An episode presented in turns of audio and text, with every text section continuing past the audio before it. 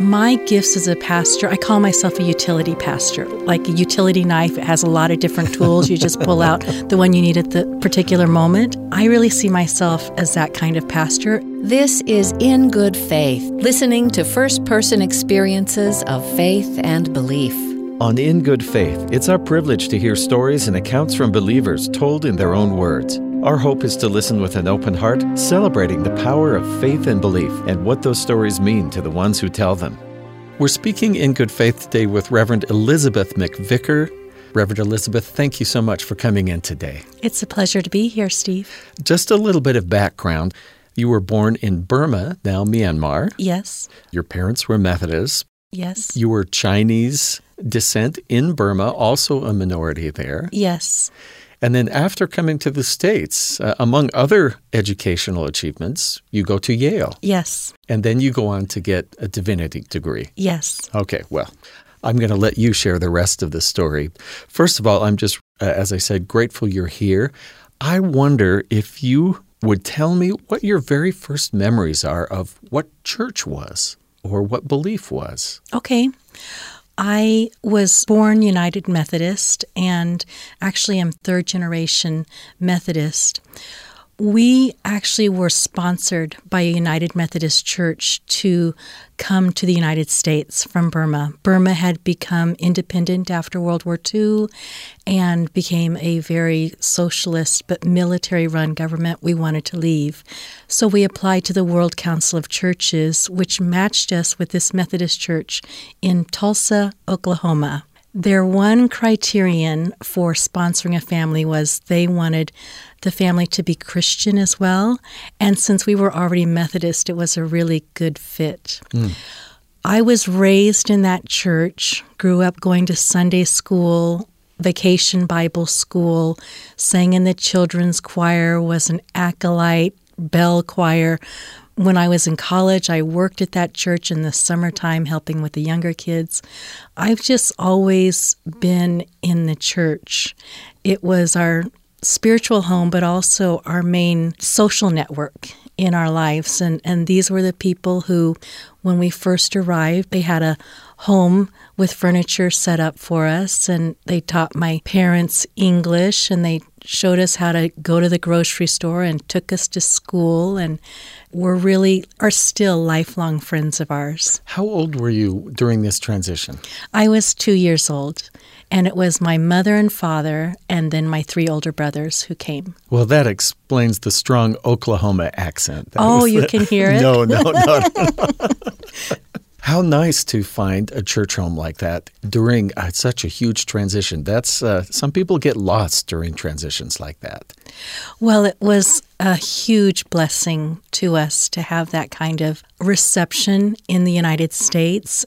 It was really the only church that I knew growing up. We didn't shop around, we didn't visit even other United Methodist churches. We went to Boston Avenue United Methodist Church each and every Sunday. I didn't know until later that this was actually one of the five largest United Methodist churches in the country at the time. It had 4,000 members, and by the time I graduated from high school, it grew to 8,000 members. Wow. I'm wondering how you feel from having been in a very large congregation like that to opportunities that you've had to minister in much smaller congregations. I didn't pay very much attention to how church ran growing up. I had never attended a church committee meeting. I really never even saw myself as a pastor because all of the ministers were white men. Mm. And I just happened into the ministry. So the churches that I have served, I understand large church in some ways, having grown up in one with many different pastors, and each pastor has their specialty, as opposed to the smaller church where the one pastor does everything. And I have served in larger churches than the ones I'm serving now with two or three other pastors.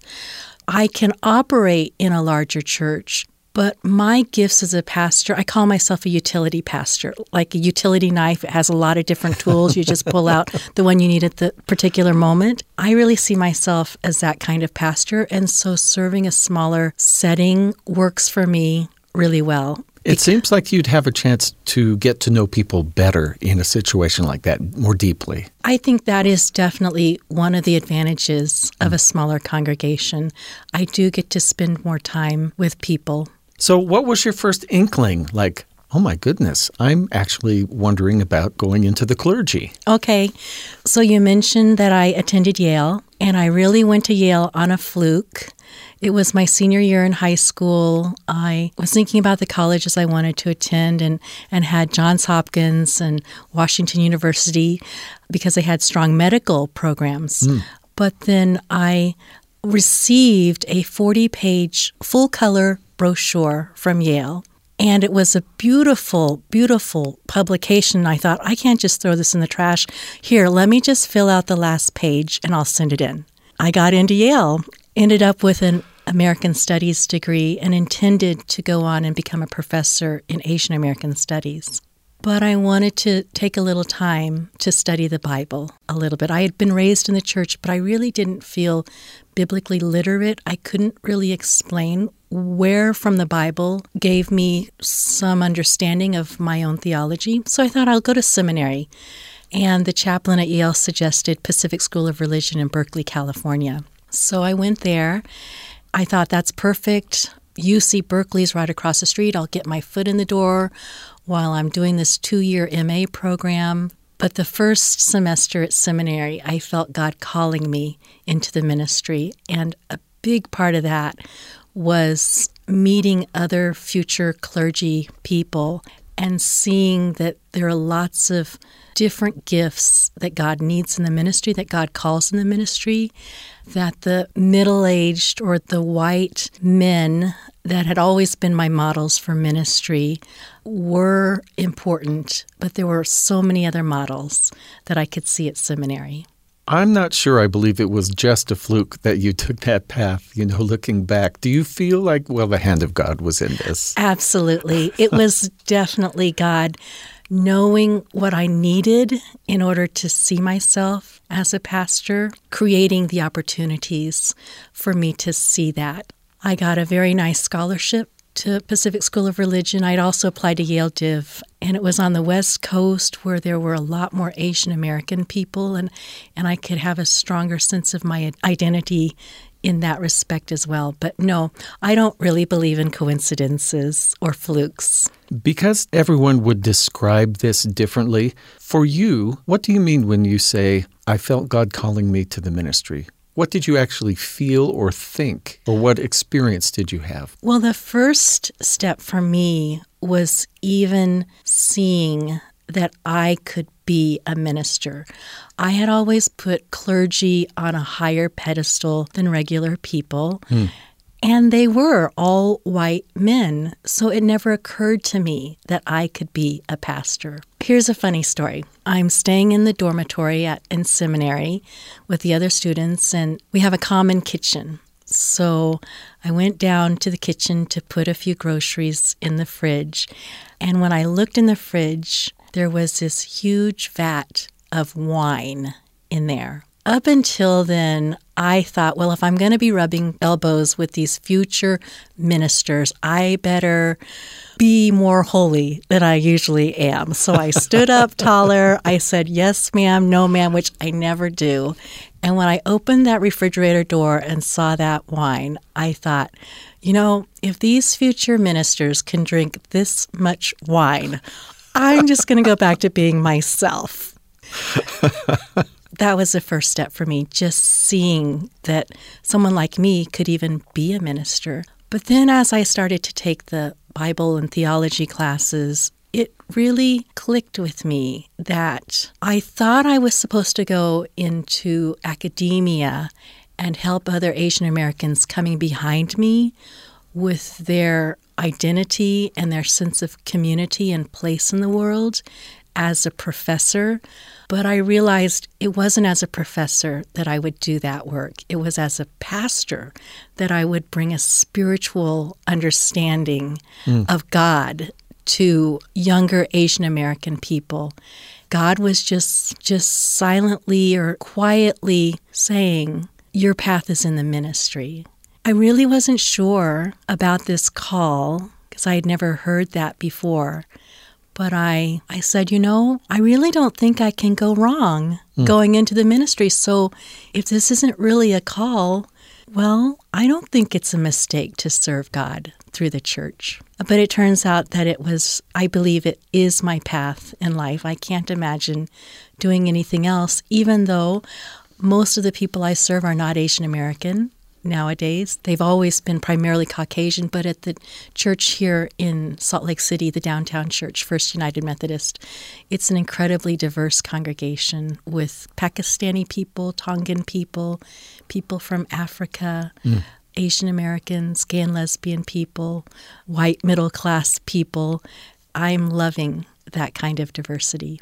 Oh, I'm glad. I'm wondering are there moments not just about ministry, but if you think back and, and had to describe this, are there moments that are the reason that you believe in God? I guess why do you believe in God? Can you even put your finger on that? I believe in God because I have had personal spiritual experiences of the holy and sacred. I know without a doubt that there is a God that exists that is beyond this material world, that works through the material world, but it's more powerful than the material world.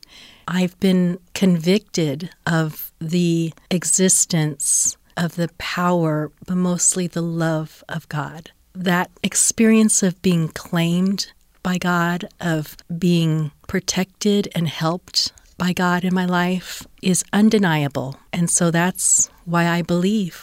After years of serving, uh, also you served in Arizona for mm-hmm. a while as a pastor, and then I'm not sure if there was an in between before you came to Salt Lake City. There was.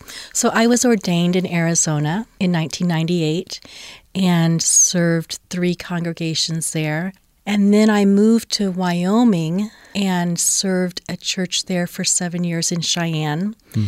And then three years ago, I moved to Salt Lake City and was appointed to these two churches. Are there things that, as you look back over those years, are there things you understand or believe differently now than you did 20 years ago at the beginning of this journey spiritually? Oh, absolutely. I would say an understanding of the spiritual world has grown in terms of the power of Jesus Christ to overcome darkness and evil, the importance of working through community, through the church particularly, but also the hugeness, the mysteriousness of God. That in our individual religious traditions, we seek to know God, to articulate our understanding of God, and all of that is very meaningful and powerful but that our individual traditions don't define God, don't limit God. And that's the catch for people who choose to express their faith in God through religious institutions is to value those traditions and understandings while at the same time recognizing that God is much bigger than any theological framework that humans can develop. Allowing other people to come to their own understandings of this God is a little tricky for some people, but it's not for me. I just think that they have a different, they see a different part of God than I do, mm. which is as valid, and perhaps it's what speaks to their hearts. They may drive me crazy also because we disagree on who God is, but I can still honor their seeking to know God in their life. It seems to me that sometimes people are threatened a little bit when they are maybe not as secure in their own faith. But as you get to know people of different faiths,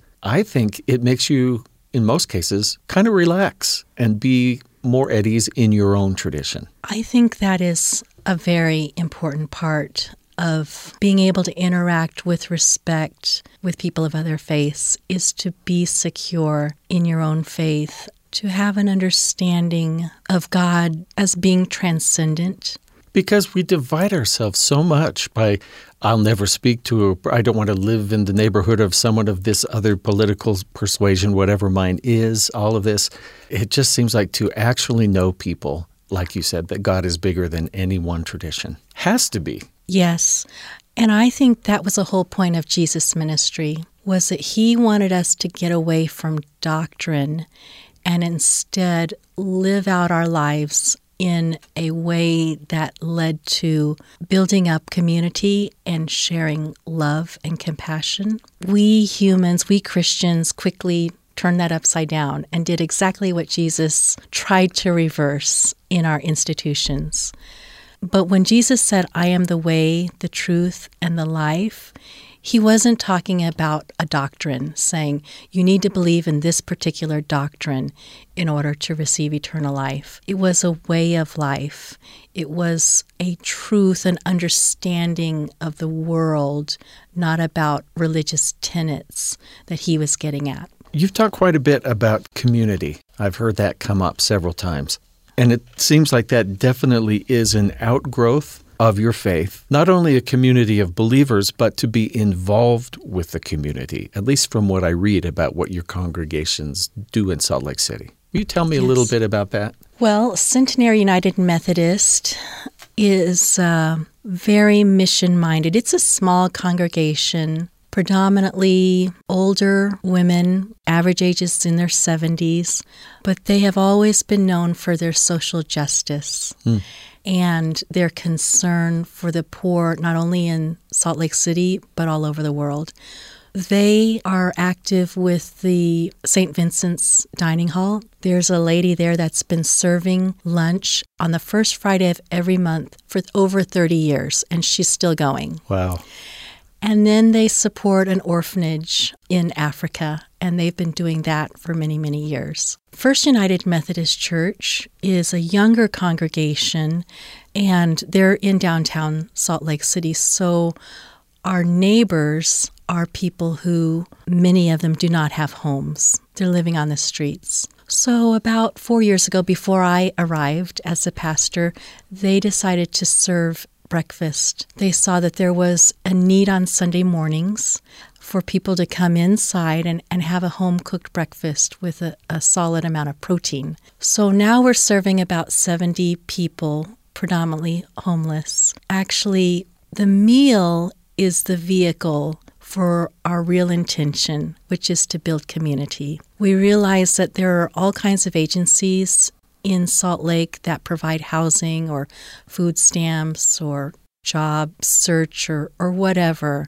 But the one thing that the church can provide is community. It can provide a sense of dignity that they don't receive anywhere else. They're so used to being ignored when they're passed on the streets, really dehumanized. Well, you think of the times when it says Jesus was going along and someone's yelling from afar to come, and everyone's going, Shh, don't bother him, don't bother him. Exactly. And he hears that voice. Yes. And goes right to that person to meet their need. Right. And their healing wasn't only about physical need, like when he fed the 5,000, or even when he healed people's skin diseases. It was his spiritual need. The healing came in bringing them back into the community. And so that's what we do at First United Methodist Church. For an hour and a half on a Sunday morning, we bring people who are the lepers of society into community. I wonder if I could ask a few questions that focus on your own faith a little bit. I had read that there's communion every Sunday in yes. the services. Yes. Not so much what that means to a community or a congregation. What does that mean to you? Both to participate but also to officiate, just personally? Salt Lake City is unique in its religious landscape with its strong Church of Jesus Christ of Latter day Saints influence. And what I discovered was that if you were not part of that church, you needed a place to belong.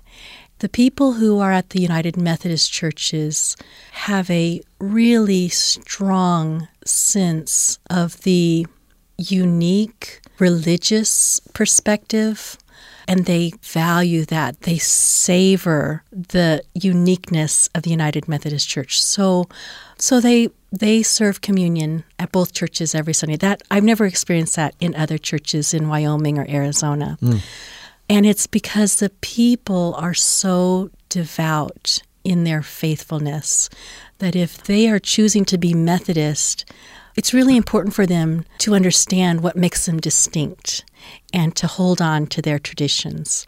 Serving communion is a blessing also because some of the people in my church were turned away from the Church of Jesus Christ of Latter day Saints because they were gay or lesbian. And they found the Methodist Church, and when they came, they've told me they never thought they'd be allowed to take communion ever again. Mm.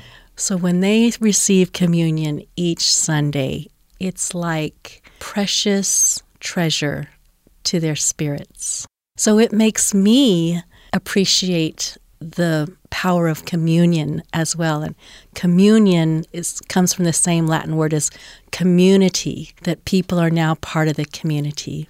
Isn't that interesting how somebody else's appreciation for something can make you see anew something that maybe was had just become a habit? Right. Uh, you take for granted, you know, when I came from Cheyenne, Wyoming, or I grew up in the Bible Belt in Oklahoma, Methodist churches were huge. Everybody had this Protestant understanding and Actually, it makes me think about the early church when the first Christians came to express their belief in Jesus Christ, they were a minority and they had to hold on to their understanding of Jesus and treat it as treasure in the face of terrible persecution.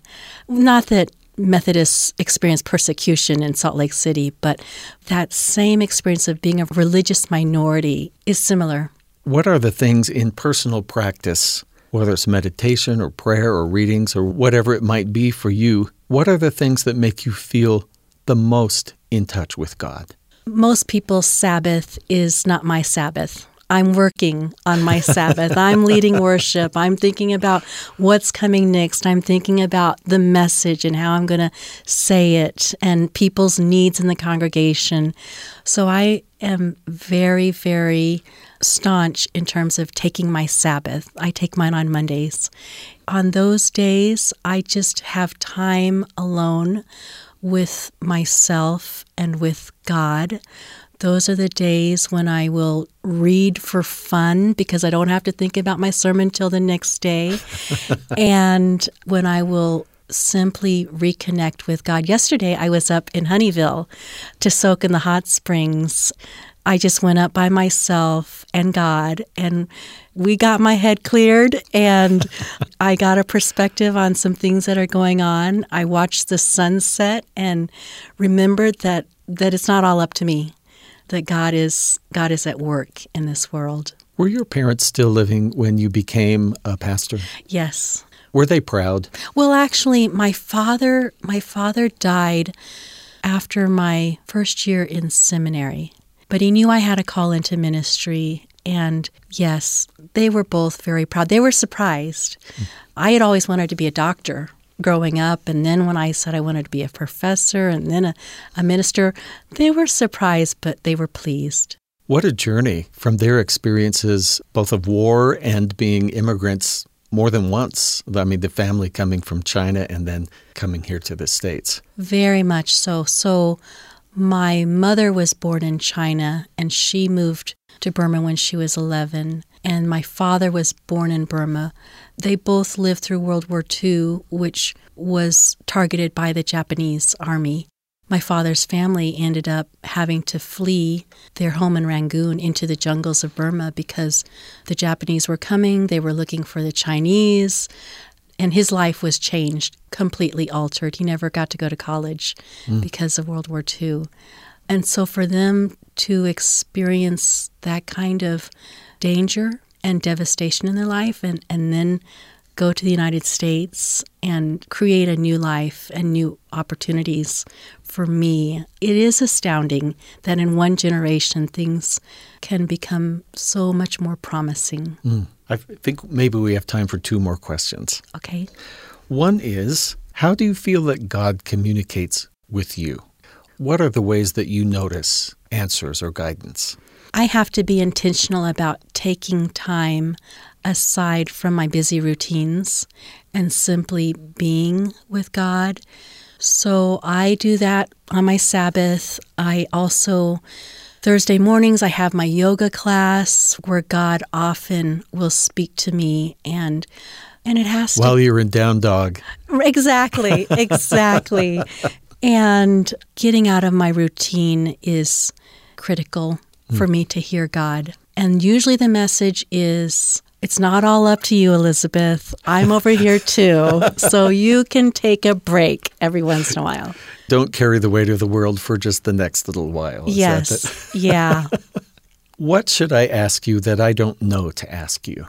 My vision for my ministry, what it is that I'm about, the whole mission for my ministry, it's about building out the roof of the kingdom of God so that it includes as many people as hmm. possible.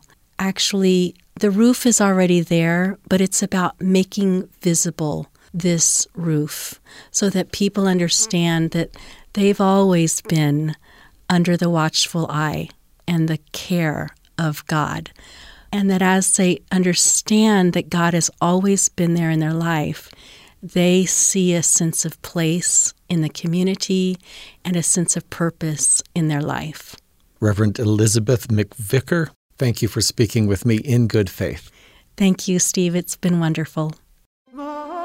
Thanks for tuning in to In Good Faith. Thanks to our guest, Reverend Elizabeth McVicker, for generously sharing her stories and her faith. You can hear this and all of our interviews on demand at our website, byuradio.org slash ingoodfaith, or subscribe to the podcast. Find us online at byuradio.org slash ingoodfaith. Email us at ingoodfaith at byu.edu. In Good Faith is a production of BYU Radio. I'm Steven Kapp Perry. I hope you join me again soon, right here in Good Faith.